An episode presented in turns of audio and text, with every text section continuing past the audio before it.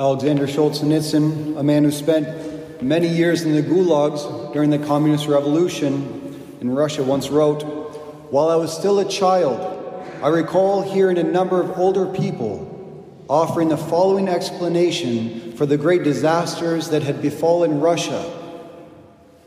Men have forgotten God.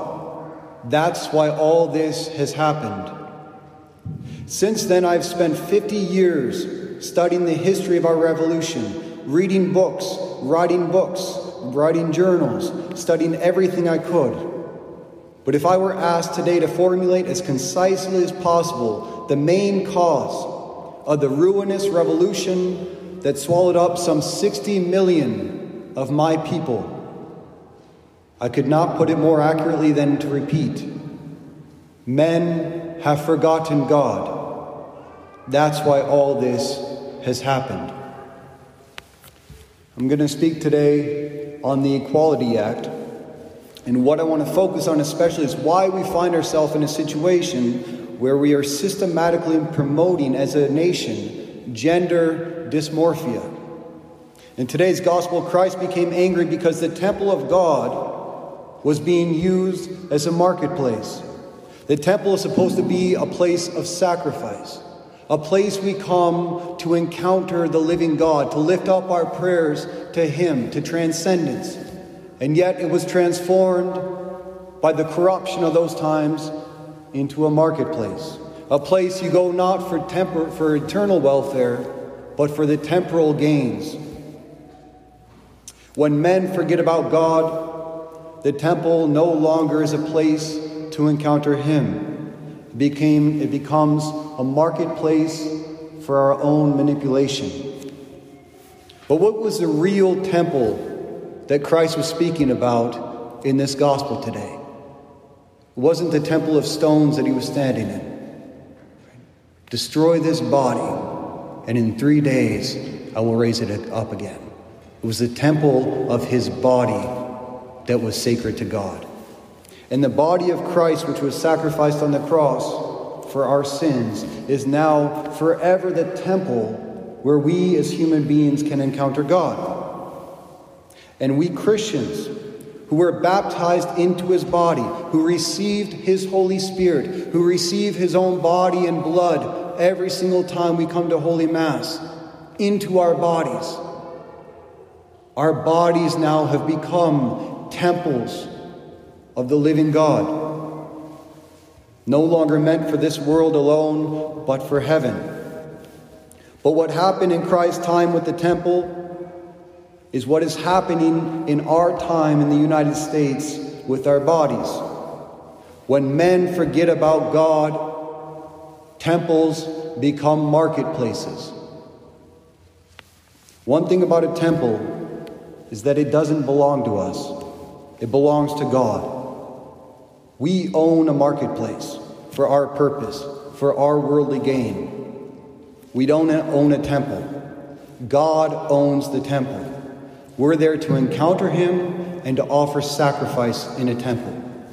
And that's why Saint Paul wrote to the first Christians saying, "Flee from sexual immorality. Do you not know that your body is a temple of the Holy Spirit who is in you, whom you received from God? You are not your own. You were bought at a price. Therefore glorify God in your body." So he's telling them, your body does not belong to you as a Christian. It belongs to the one who sacrificed His own body on the cross for your salvation. Therefore, everything that you do with your body must be for the glory of God. What happens when we do not know that our body is a temple of God? That's when we begin to possess it. It's my body, and I can do whatever I want with it, whatever I see fit. It doesn't belong to God, it belongs to me. So it becomes a marketplace where I can do whatever I want for my own gain. And that's what's happening to the body of Americans in our day today. We've forgotten about God. So our bodies are no longer temples, they're becoming marketplaces. What this really comes down to is, who does my body belong to? If I'm an atheist, it belongs to me. It's a marketplace. If I'm a Christian, it belongs to God, and it's a temple. A woman came up to me too long ago. She had, after nine kids, she said, "I'm done, no more." And I could understand that. And God bless you after nine children. But she went to sleep. She had a dream shortly after that. And she had a vision. And in that vision, she had a revelation from God that her body was meant to be a temple through which he wanted to bring great fruit for his kingdom, even after nine children. And she said, when she woke up, she realized she had a choice between staying open to life or closing herself off. What she really had a choice between was taking possession of her body as like a marketplace, or remaining open like a sacrificial temple for God. And soon after that, she became pregnant once again with another child. Why? Because she knew who her body belonged to. She didn't forget about God. So I want to talk about where we are as a society and what got us here at this point. Why are we in a society that is militantly promoting premarital sex, pornography, transgenderism, homosexuality, divorce, contraceptives, abortion, and all these abuses of the human body? If you want to know how Christian an individual is, watch what they do with their body. That's where the, where the gospel takes flesh. What we really believe is always manifested in our bodies. And the first sign that a culture has lost the faith is sexual immorality always springs up. First, it begins with individuals. Don't tell me what I can and can't do with my own body. Then it becomes systemic. It becomes a part of the culture. We tell you what is listed to do with your body and not. Remember, evil preaches tolerance until it is dominant. Then it seeks to silence the good. The recent Equality Act that passed in the House of Representatives is a perfect example of evil trying to silence the good. Some have said about it, it's the most dangerous bill to freedom of speech and the free exercise of, exercise of religion that has ever been proposed on a national level. Bishop Peter recently sent a communication throughout a diocese, united with all the bishops around the U S, asking us to contact our senators regarding the threats posed by this legislation. I want to read a little bit about exactly what was written in writing that letter. He says, the U S Bishops' Conference opposes this legislation because it upholds gender ideology and the redefinition of marriage and frames gender as simply a social construct. Furthermore, it would punish religious groups opposed to those beliefs. And the conference warned, under the legislation, men identifying as transgender women could be denied access to women's bathroom or locker rooms. Female sports would have athletes participating on the basis of their gender identity and not their biological sex. Business owners required to serve same-sex weddings, regardless of their own religious beliefs.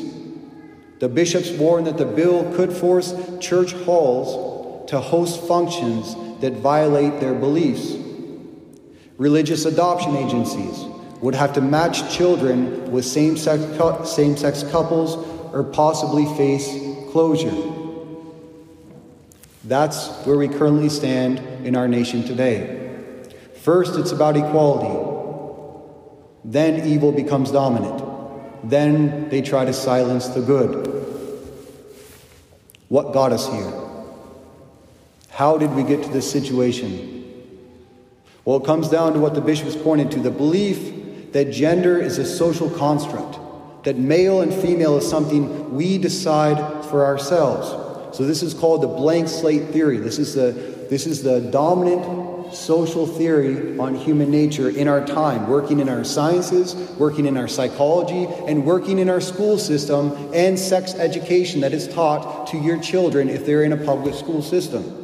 And it posits that humans are shaped entirely by their experiences and not by pre-existing biological mechanisms. No one is born male or female. It's a social construct. Society makes boys and girls, not biology and not God. And if there is no God, there are no rules. There is no purpose. It's just my willpower to do whatever I want with my body. See, a temple has a pre-existent purpose. A marketplace is a social construct that can be done whatever we want for our own manipulation. The other reason we're here, and that it's going to be very difficult to speak against this, is because we've put so much emphasis on feelings over real, over reason. Feels before reals. It's all about feelings in our days and no longer about facts. The Equality Act and transgenderism is just the next step in the worship of feelings that has already dominated so many sexual play, sexual morality rules in our faith. So it's not about divorce being wrong. It's about how I feel in my marriage. It's not about contraceptives, artificial birth control being a sin. It's about how I feel about having a baby. It's not about being born male or female. It's about how I feel in my body. See, so we have so exalted feelings over reason that if you even try to argue with logic, what happens? You become a mean person, an angry person, an uncompassionate person. Why? Because it's not about the words that you say. It's about how your words make me feel. And when that's the measure that you're governing, what can be said and what can't be said, then anything that you do that might offend me suddenly becomes hate speech. That's why hate speech, safe places, political correctness, all of it is becoming so popular in our times because it's all about protecting feelings. And to speak facts in a time when feelings are the arbiter, arbiter of all rules, that's when you become a tyrant.